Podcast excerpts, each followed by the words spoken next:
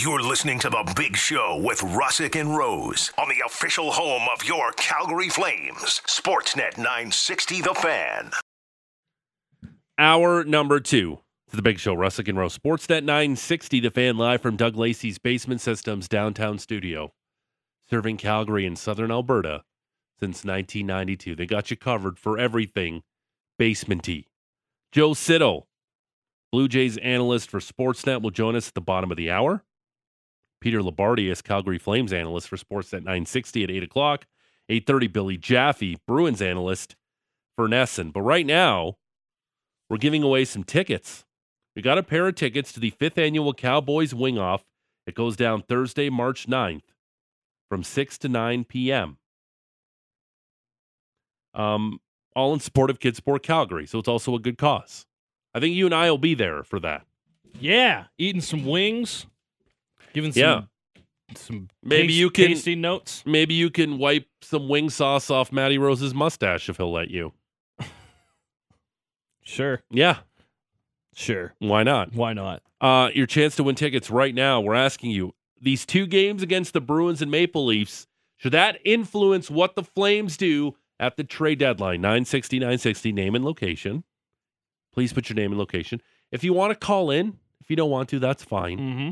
403 240 4444. And generally, when we give out the number, if you call in, you have a better chance at winning tickets. 403 240 4444. Should these next two games against the Bruins and Maple Leafs influence the Flames at the trade deadline? Matt Rose, should these next two games influence what the Flames do? I don't think so. I think the path is pretty much set at this point. I think that you're probably looking at maybe adding a little tinker type of stuff, maybe moving out a mid to late round pick or a, a B to C level prospect to maybe add something on the third pair, or maybe you want to add a centerman to move Trevor Lewis back to the right side. But then Walker Duehr's been playing well, but I don't see this team going out and making a big splash, and I don't think that these next two games played against Eastern Conference opponents and a couple of good ones should necessarily dictate because it's the team that has had you know games where they play really well, but the overarching uh, body of work I think speaks for itself. Um, I- I'm seeing a lot of uh, this team should sell, sell, sell. I know. When you look at the unrestricted free agents on this team, you have Milan Lucic and his $5.25 million ticket. So the Flames would have to eat half of that, at least. Um, Trevor Lewis, unrestricted free agent. Brett Ritchie, unrestricted free agent. What are you, what are you getting for those guys? Yeah, you You're- have to you're- start- You're not really getting anything for you those You have guys. to start looking like the. Here's the thing: this season is not that exciting as far as what the Flames could do, but next year, next year is intriguing because if this thing doesn't find a way to right the ship, and this team ends up being sellers, then there is a lot of players that will be on expiring deals that I think other teams would be very interested. Mikael Backlund at a 5.35 cap hit. Elias Lindholm at a 4.85 cap hit. Tyler Toffoli, 4.25. Dillon Dubé is an RFA, so maybe a little bit different there. But then you look at the blue line. Hanifin's under 5 mil. Yeah. Chris Tanev is at 4.5. Nikita Zadorov's at 3.75. All those guys are UFAs after the 23 24 season. That's when things really start to get interesting for me. Oliver Kylington, to whatever extent that would be. And then Jacob Markstrom would have two more years after that.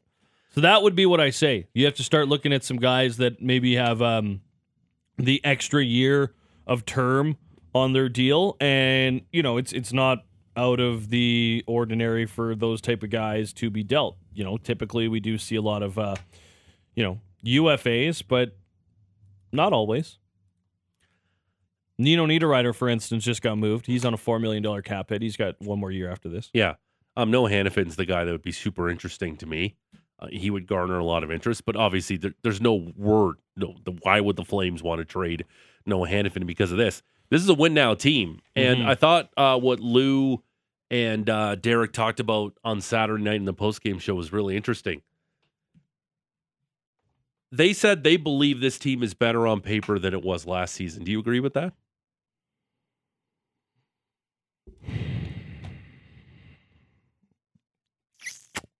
Um, marginally, I will say. I could him and haw about it. I don't. I don't know if it's necessarily black and white. I think that there's there's certain areas where this team is certainly better on paper, like down the middle. Whereas last year they were really top heavy. Yeah. But I I I could buy into that for sure. That they're a better team on paper this year. Although I wouldn't say it's by a football field. More of a couple of inches. Like I, I, I don't know. I, I still think this team can make it to the Stanley Cup playoffs. And again, I, I Oh, don't without want a doubt, the playoffs are Yeah. for sure. and and again, like you get into the playoffs, you potentially could be the number one wild card team. You could be the number two wild card team. If the Flames played a series against the Vegas Golden Knights, would would you really be that afraid of Vegas in the first round of the playoffs? Would you be that terrified of the Dallas Stars if they can hang on in this division, but the Avalanche are coming hard now in that division? Yeah. A- Avalanche and Flames in round one, it could be eight days and see you later for the Calgary Flames. But outside of a first round matchup with the Avalanche, does anybody else scare you in this conference if you're the Flames?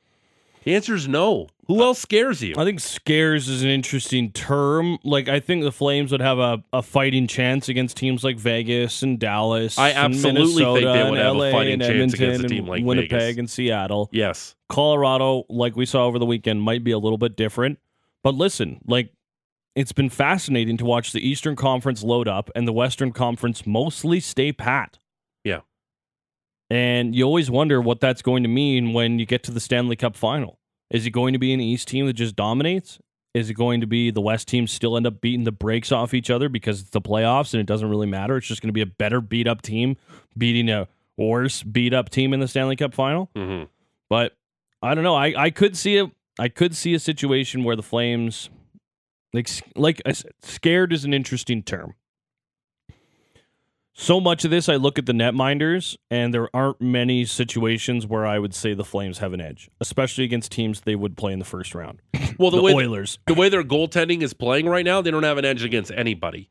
yeah, hundred percent. They have the worst save percentage since the All Star break, dead last in the NHL in team save percentage. But if they play the Vegas Golden Knights, who knows what they'll do? And they just got Barbashev, which I think is a nice little pickup for them. Yep. But And we don't know Stone's return status or Right. Logan Thompson week to week expected Yeah. to be back before the end of the year. Brossoit going to scare you in net No. for the Golden Knights, although he made that remarkable save over the weekend. Like you look at the Kings, Pheonix Copley going to scare you. Jonathan Quick, Quick let in some bad ones yesterday against the Rangers. I know, yeah, he's won a couple cups, but that's another team. Not not that the Kings. Well, the Kings can absolutely catch the Vegas Golden Knights for top spot. The Oilers are obviously lurking around too. And you play the Oilers in the first round of the playoffs, you like your chances if you're the Calgary Flames. You got a better than puncher's chance of beating the Oilers out of the playoffs. I think, yeah, across the board, especially with the way Connor Hellebuyck's game has started to slip lately. Yeah. Like, that was my one thing a couple weeks ago. I was like, there's no way that watching Jake Oettinger in the first round of the playoffs, there's no way that I want a Vezina favorite in the first round of the postseason, especially against a team that struggles to score in the Calgary Flames. Yeah. Dallas Stars, Jake Oettinger would scare me a little bit. Uh, apart Well, from Stars that, have lost like eight of their last eleven here too. So Yeah. they ain't good. And and it feels like the Avalanche are going to track them down. oh, the Avalanche, like, I'd be stunned if they don't win this division. Right. They, they The got Avalanche two games have- in hand Yeah. and they're three points back. And they've won five games in a row. Right. and they're getting healthier. Yeah. You know, and they're doing this the, without Makar, too. The biggest thing is Cale Makar and Gabe Landeskog. They're doing this without their captain and without the best defenseman in the NHL. Yeah. And they've won five games in a row. Um, it's interesting to me what Seattle does here, too, Mm-hmm. because that's a team I'm sure wants to get into the dance here. They've really started to fade here after having such a good first half of the season. Yep. The Like, are they going to go out there? Are they going to make a move to potentially try to solidify a playoff spot? I think that's very interesting. And if Seattle goes out there and makes a couple big moves, does that make Brad Treliving a little more likely to make a bit of a splash here to add to this team? That's fascinating to me because we keep talking about it. This conference is wide open outside of the Avalanche. Hundred percent. And if the Flames win a playoff series this year with how it's been so up and down, so inconsistent, they haven't won back to back games in months. Would that be a successful season if the Flames won a playoff series this year? With everything that happened in the summer and with everybody so hurt about how things went down this summer and how everybody was excited about the Huberdeau, Weegar, and Kadri acquisitions, would winning a playoff series be a success for the Calgary Flames this season? When you compare it to how the season began and how the expectations were going into the season, I would say no. But then again, if you compare it to where they are at the trade deadline or even where they are at the midway point in the season, how the first half of the year has gone, if they are able to get into the first round, you're pro- into the playoffs, you're expecting them to probably be, you know, a bottom half seed for sure in the postseason. So they're not going to be a favorite against whoever they face. If they're able to get out of the first round, that tells me that in the final quarter of the season, there was significant growth in the roster, and they were able to get things sorted out in the playoffs where it mattered most. And we've been saying the whole time, man, this is a playoff team. Although, you know, you got to get there.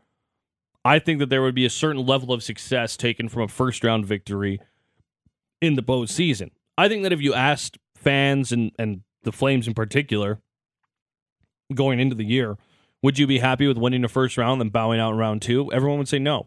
It's not enough. That's what just happened. It has to be better than that. But but there are way more expectations last season on this team than this season.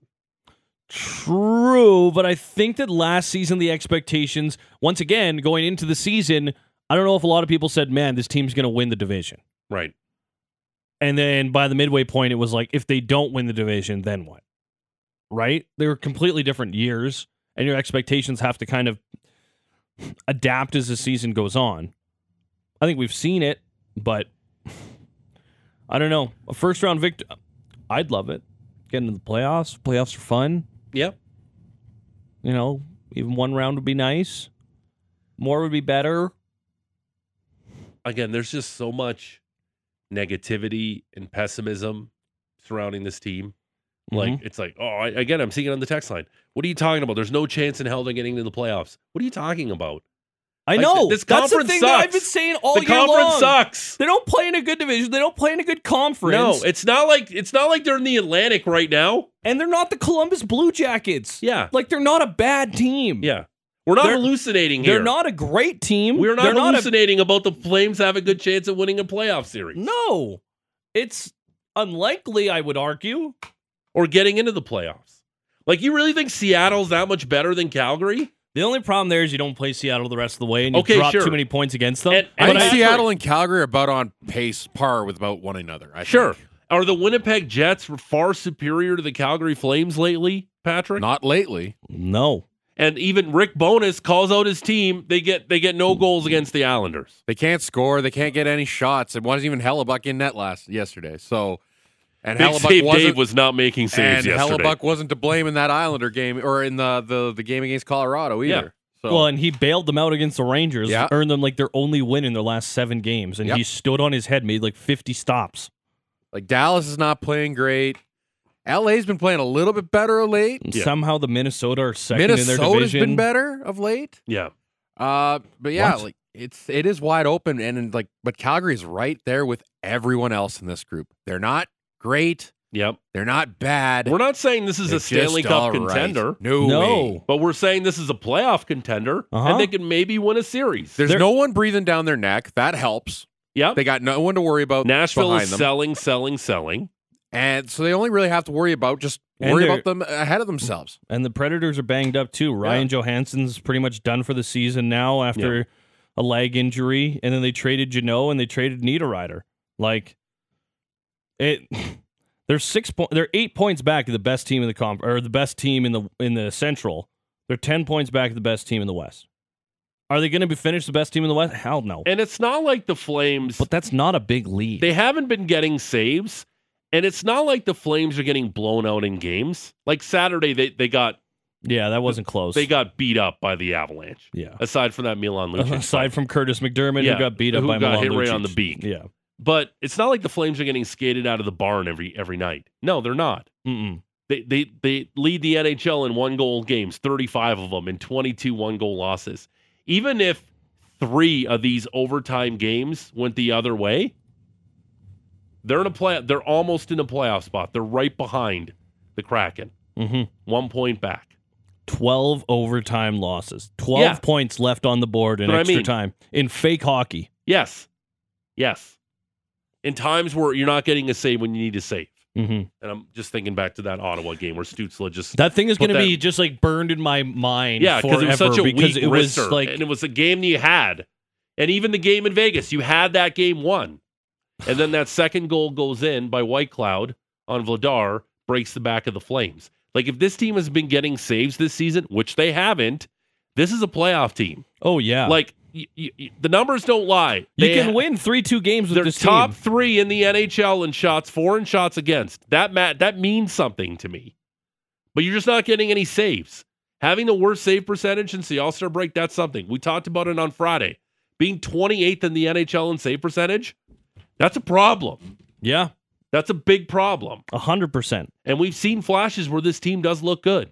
I'm not saying this is a Stanley Cup contender, but it's not as bad as people make it out to be. And the it other really thing, isn't. the and, thing- and I'm, and I'm being positive Pete this morning. you I are. know I want to nurture your hopes of this being a playoff team, but they're not as bad as some people on the text line are trying to make this team out to be. Because here's newsflash: you're not tearing this thing down.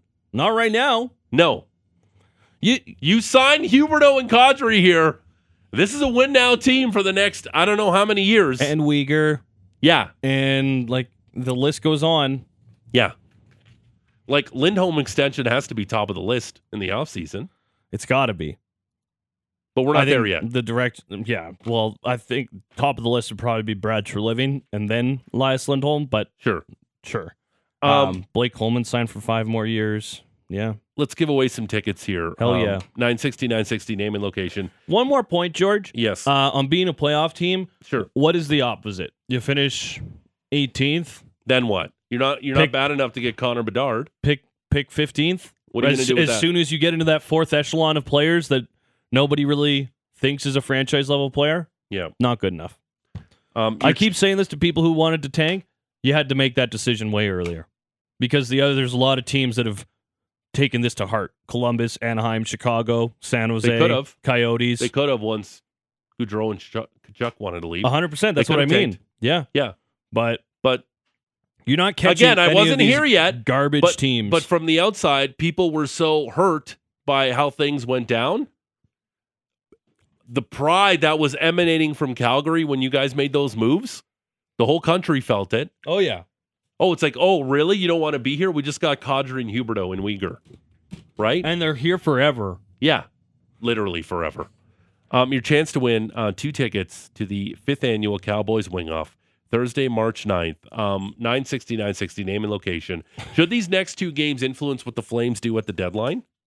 Uh, Texty McTexersons, our Sportsnet 960 The Fan text reading robot. Uh, he joins us now to give away some tickets. Oh, Texty.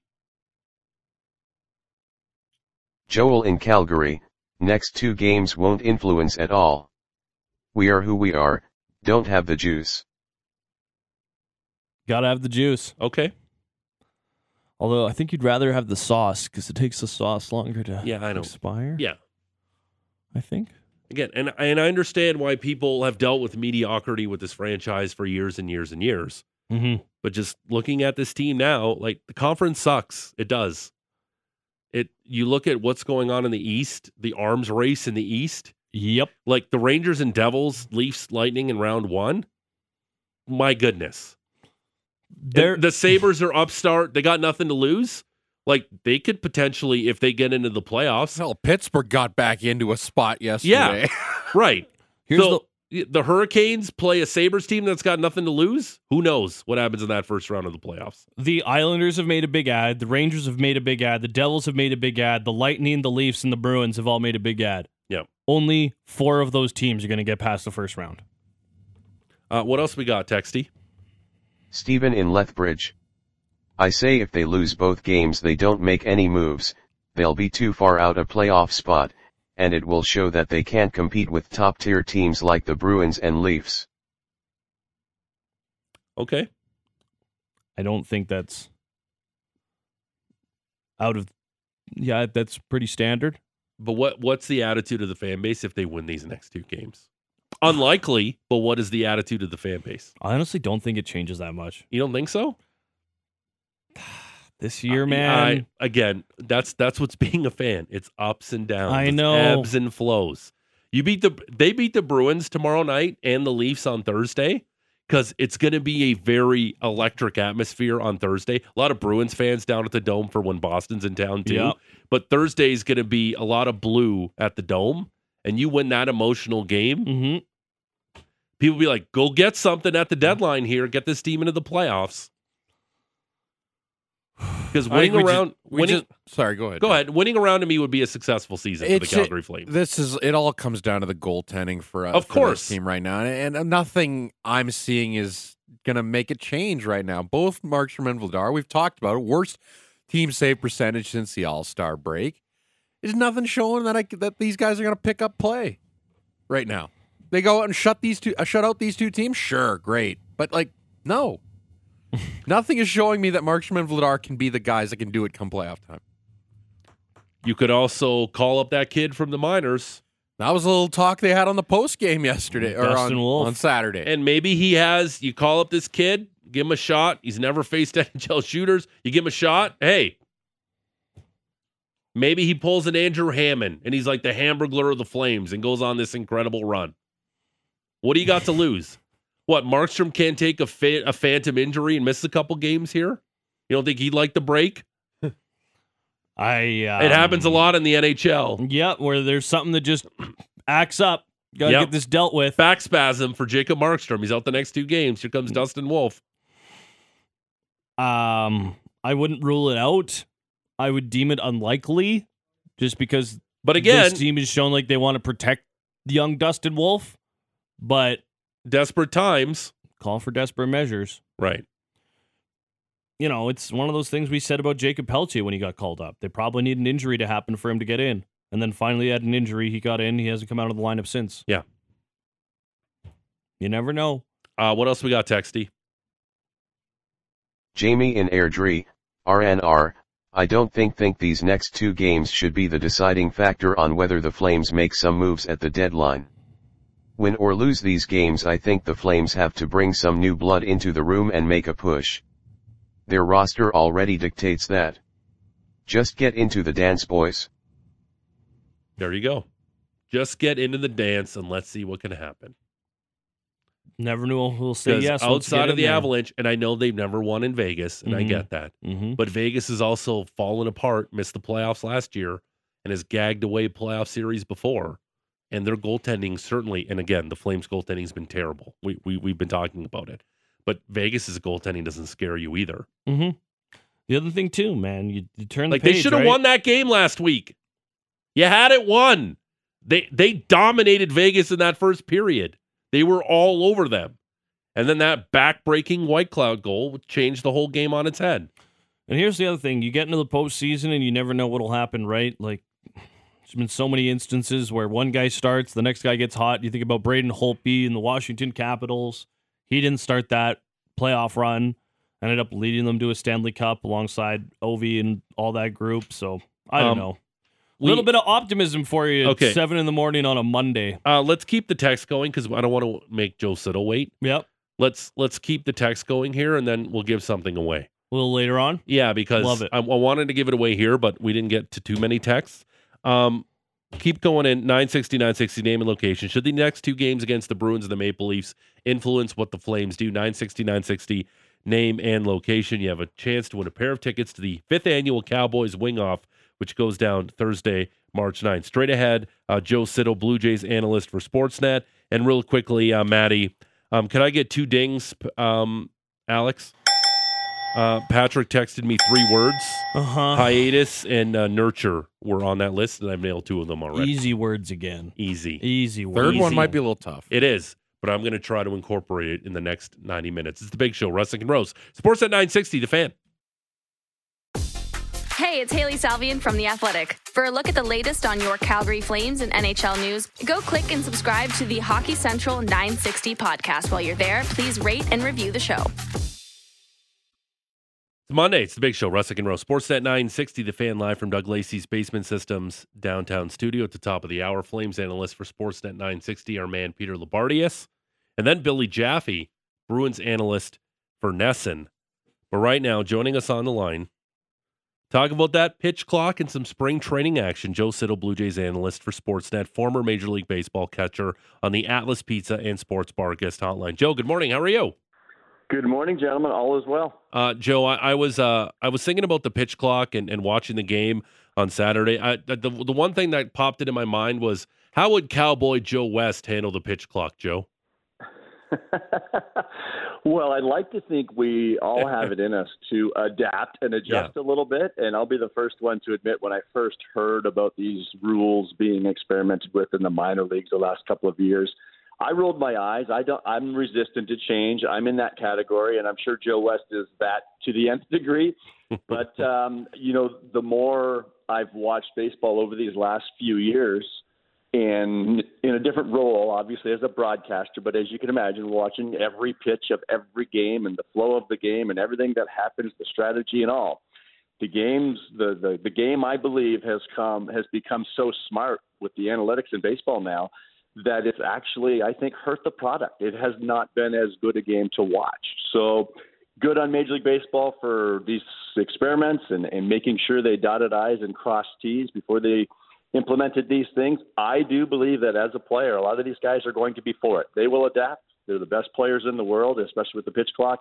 Uh, Joe West, he may not have adapted, but he's gone. So we don't have to worry about Joe. um, do you catch yourself watching the clock a lot when when you're watching these games? I know it's it's the infancy and all of this at the Major League Baseball level, and we'll all get used to it. But right now, Joe, watching that game with the Blue Jays on Saturday against the Yankees, like I'm, I'm watching the clock a lot, and I'm like, okay, it's it's oh no, it's a it's it's counting down. It's it's almost zero. It's almost zero. Throw the pitch. Throw the pitch. Do you kind of find the same thing?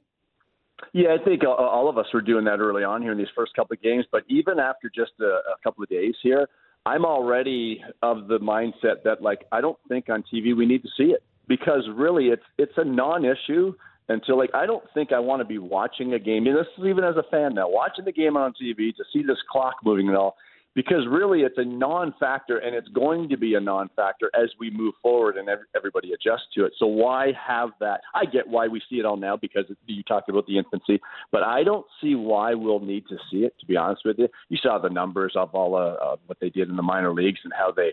Yeah, sure, it'll take a couple of weeks, of course, here in spring training, maybe three or four. But what a perfect time to get all of these guys adjusted to it. I don't see a problem really at all once the season starts. Most guys will have made the adjustment. Um, Joe, I can't think of a rule in North American major professional sports that will flip the sport more on its head. Um, there's hmm. nothing worse. I know you love the game, and I know it's America's pastime, but four-hour baseball games that's not that's not good for anybody. Uh, even if it's a nine-inning game, if games are really going to go two and a half hours here, that they're timing out with the pitch clock, and it feels like it's continuous action, how is there even remotely a negative to any of this? Well, uh, you know, I was just a minute ago. I admitted to you, right? I'm resistant to change. It's right. the tradition. It's the uh, yes. I, I do feel that way, but at the same time, if that wasn't working in the game, maybe I wouldn't have noticed it as much because I wouldn't be watching baseball as intently over the last number of years. But because I have, I am in total agreement of a change. But you know, if there is a game, and there have been a couple over three hours, but if there is a game right now that the Blue Jays go three hours and 20 minutes today because it's 13 to 11 Uh, score. It's going to be paced, though. There's going to be yeah. continue continued action, and that's the difference. You know, the four-hour game you're referring to, or even three and a half-hour games. I mean, there are so many times Jamie and I are sitting at our desk at the Rogers Center there, and it's like the top of the fifth inning at nine o'clock, nine o'clock on a Tuesday night, and it's just, it's just, I don't think it's good for the product. It's not good for the audience. I've had a lot of people say to me that you know it's getting to the point now where it's like you know a couple of couples go out, four of us go to a game, but we're hesitant to do it anymore because we don't want to be there. Now I get that there is no clock in baseball all these years, and that's the beauty of the sport. But it just I think it came to a head and uh, good on baseball for doing something about it. Now, with these changes in the offseason, we hear about them, and I think we generate an opinion but until we actually see it in action and, and our raw emotions in the moment come to light, uh, that's when we actually understand how we feel about these rule changes. So, what were your emotions when you saw some games end on pitch count violations? Well, my emotion is that there's way too much reaction to it because mm. it's the first few days of spring. And as I said, these guys will adapt. And, you know, the first one I think I saw was Manny Machado the first day. Well, I said the other day, I think it was on Tim and Friends, I said to Tim, I said, that's just Manny being Manny. He did it on purpose. and he just wanted the attention of I'm going to challenge his clock and see if he calls it on me. And he did, and good on the umpire for doing that. But the way that one Red Sox game ended, hey, none of us, nobody, that's the worst nightmare of Major League Baseball to have that happen. But again, it's February.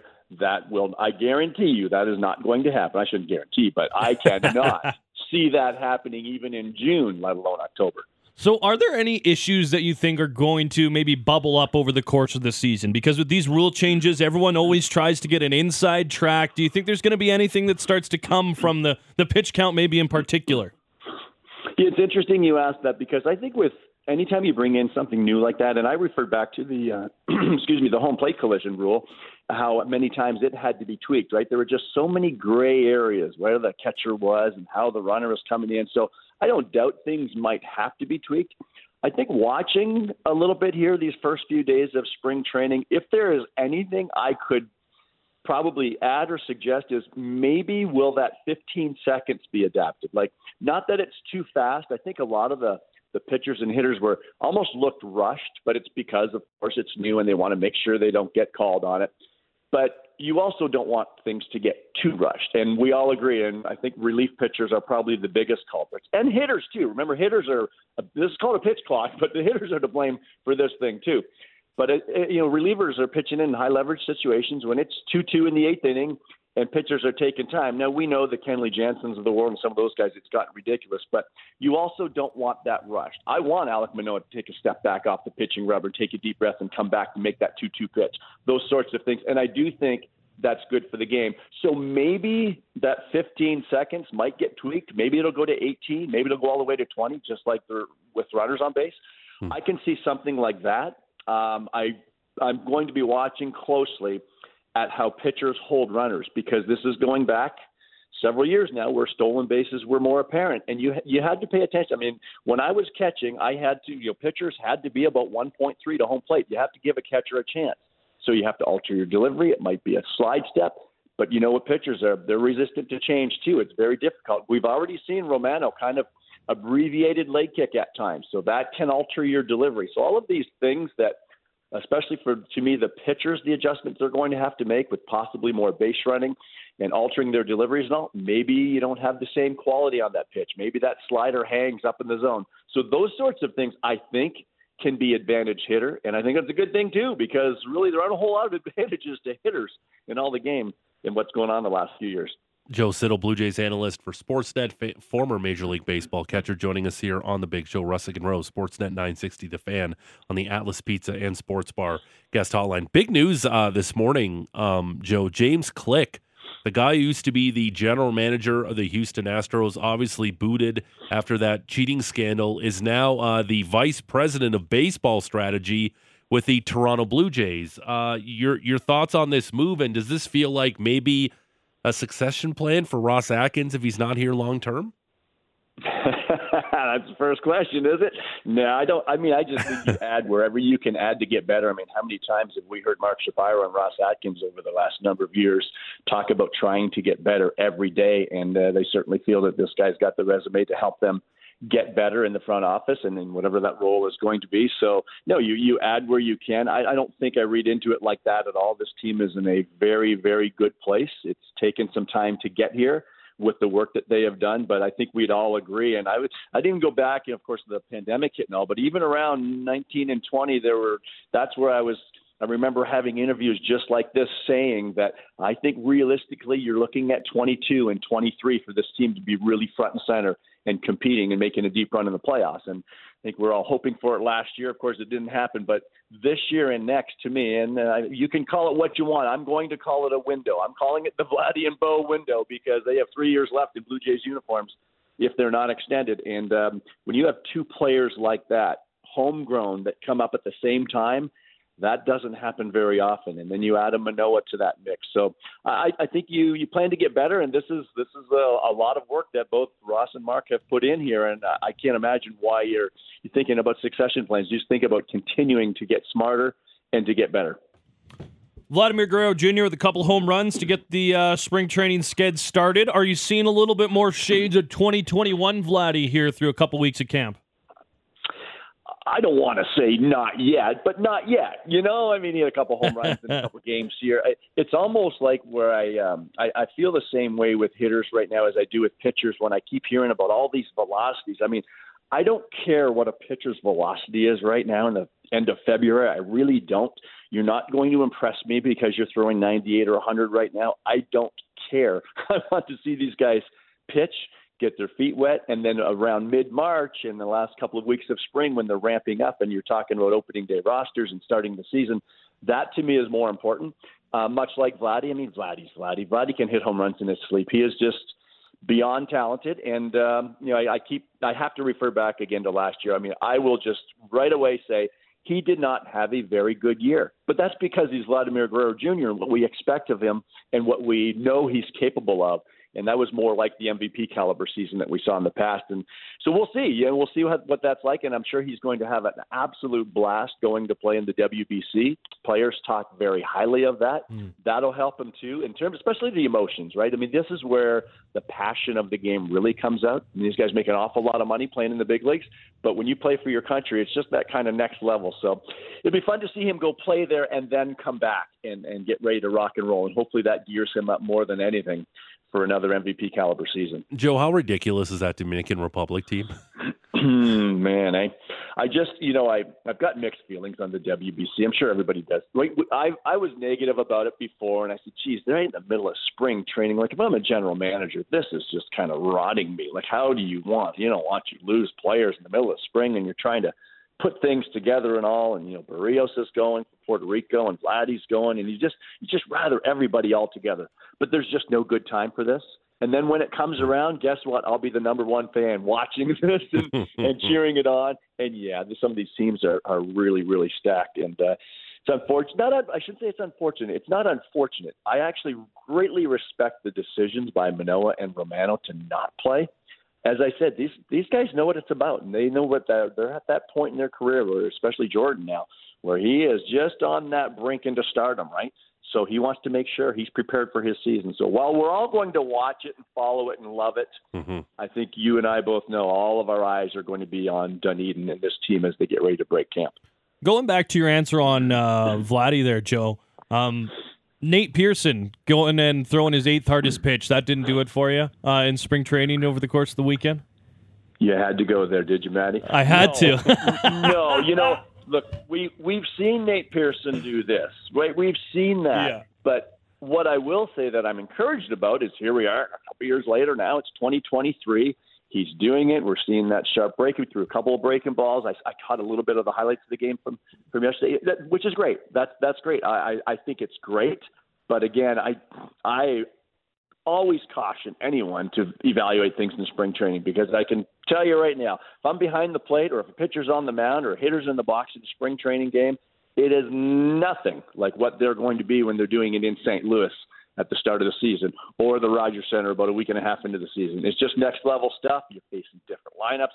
The adrenaline's different. Everything's different, and the stage, the environment is so different that that's why I really have to wait until then. So hopefully Nick Pearson makes this team out of the bullpen. That'd be wonderful. But what I'll do is I'll have this conversation with you around the end of April to see how it's going, because that to me is the true time to to really evaluate. But hey, uh, encouraging signs are great. We gonna, love that. I'm going to put but it in my I, uh, calendar. Uh, Yep. I yeah, there you go.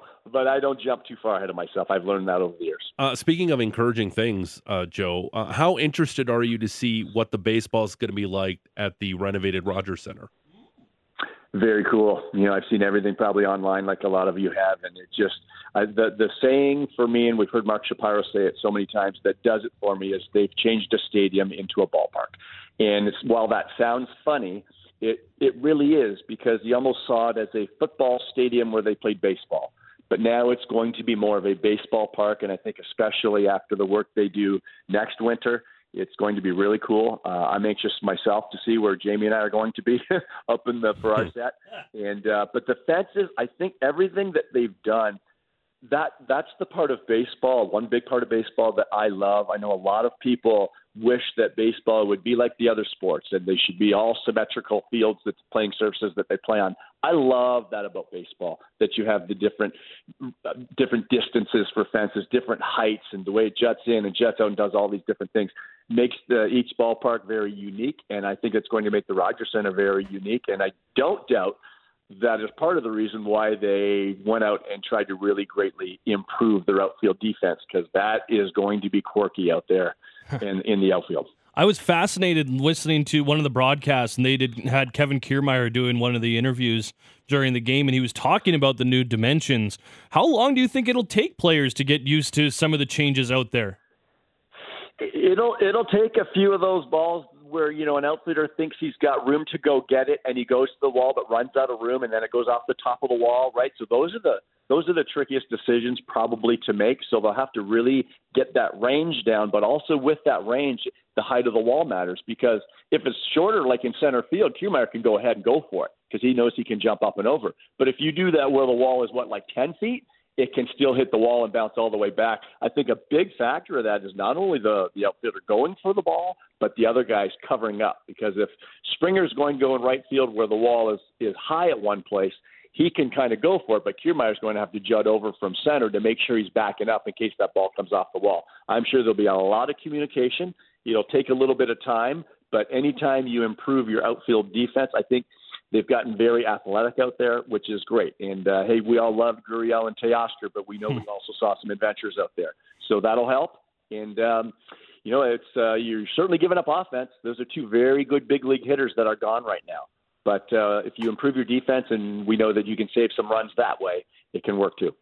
Wanted to ask about Don Mattingly as well. Uh, feels like every interview, someone is raving about just his persona and, and what he's brought to the club in a short amount of time. What do you think the kind of reach he can have on this group is?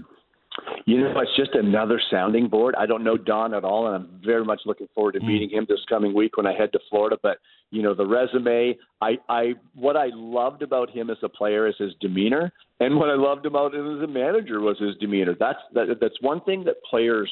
I, I want. I feel like a lot of players gravitate to that. Um, we're all different learners. We we all react differently to different teachers per se. But for a Bo Bichette, maybe after an at bat to to be in Donnie's ear, maybe after he grounds out to second base, or for Vladdy to come back and Donnie be in his ear, because how can you not take that wealth of experience? Yes, he was a left-handed hitter, but hitting can be hitting a lot of times, and the wealth of information and insight that he can provide, I think he's only going to be a help and, a, and an extra piece in terms of the, the hitting strategy because these guys, and I just mentioned two two very good hitters, obviously, in, in Bo and Vladdy, but these guys are next level where they're super, super talented, but really good hitters are often more cerebral than you think. Like there is a lot going on between the ears.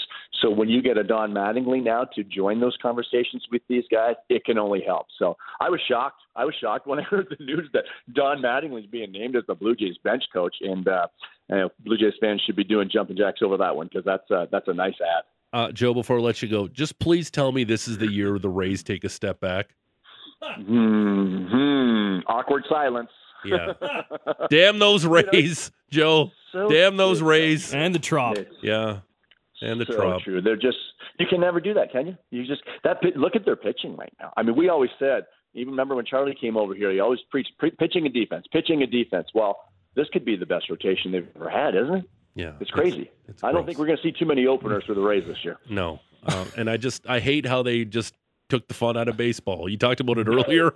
They're they're the poster child of taking fun out of baseball. But it's going to be interesting when those shifts, the bigger bases, and obviously the pitch clock. Uh, Joe Siddall, Sportsnet Blue Jays analyst, former Major League Baseball catcher. Joe, always fun. We'll catch up with you throughout the season. Thanks for this. All right, George, Matty, you guys have a good day. Uh, there he is, Joe Siddall on the Atlas Pizza and Sports Bar guest hotline, using the same secret recipe since 1975. Dine in at 6060 Memorial Drive Northeast. Takeout or delivery at 403 248 3344. Like, I, it's it's it's night and day watching the pitch clock. And I think it was really interesting what Joe was talking about how there's going to be these different situations with the pitch clock and how it's going to look like. It just feel like it's just going to be a serendipitous situation where, oh, okay, no, we're going to do this now with the pitch clock. We're going to do this with the pitch clock. I just, it's just, it feels like it's going to change the game. Nope, I'm not. I'm not rebutting. I'm Okay. not- I'm not. I'm All not going to play your game. I'm putting my foot down. That's three. Serendipitous. Yeah. In the bank. All right. Uh, straight ahead, Peter Loubardias, uh, Flames analyst for Sportsnet 960. I am enjoying the Sports Sportsnet broadcast because I like the interviews that they do during the games, and I thought it was really good to hear Kevin Kiermaier and John Schneider talk. That's what I wanted to say. Yeah. Serendipitous. They need more of that. Kick rocks, They need more of that. bud. Uh, they need more of that. in baseball, by the way, talking to the guys on the field. It's like one of the only reasons to watch spring training is because they do like three or Like- four throughout the course of the game. How- and John and they're all so relaxed because you haven't lost a game yet, so nobody cares. no, but how electric was it when Manoah was on the mound at the All Star game? oh, it was so good. Talking and to he was John talking, Smoltz. Yeah, it was Yeah. so good. Yeah, what, what should I throw here? Like, how awesome was that? Yeah, Not that Joe Siddall's will be they like. should do it in regular like, regular I- broadcast with Siddall in the air. uh, Kikuchi, just throw a strike. I think that's what you should do here. Does it have to go Just through a a strike. translator on the Yeah, way down? or- maybe. I don't know. Just throw a strike. Um, Peter Loubardias will join us straight ahead. Billy Jaffe on the Boston Bruins. We didn't give away those tickets yet. Nope. We'll do it after Billy Jaffe. 960, 960, name and location. Should these next two games against the Bruins and Maple Leafs influence what the Flames do at the deadline? One more hour to go. We'll have our portion of the big show. Russick and Rose, Sportsnet 960, the fan.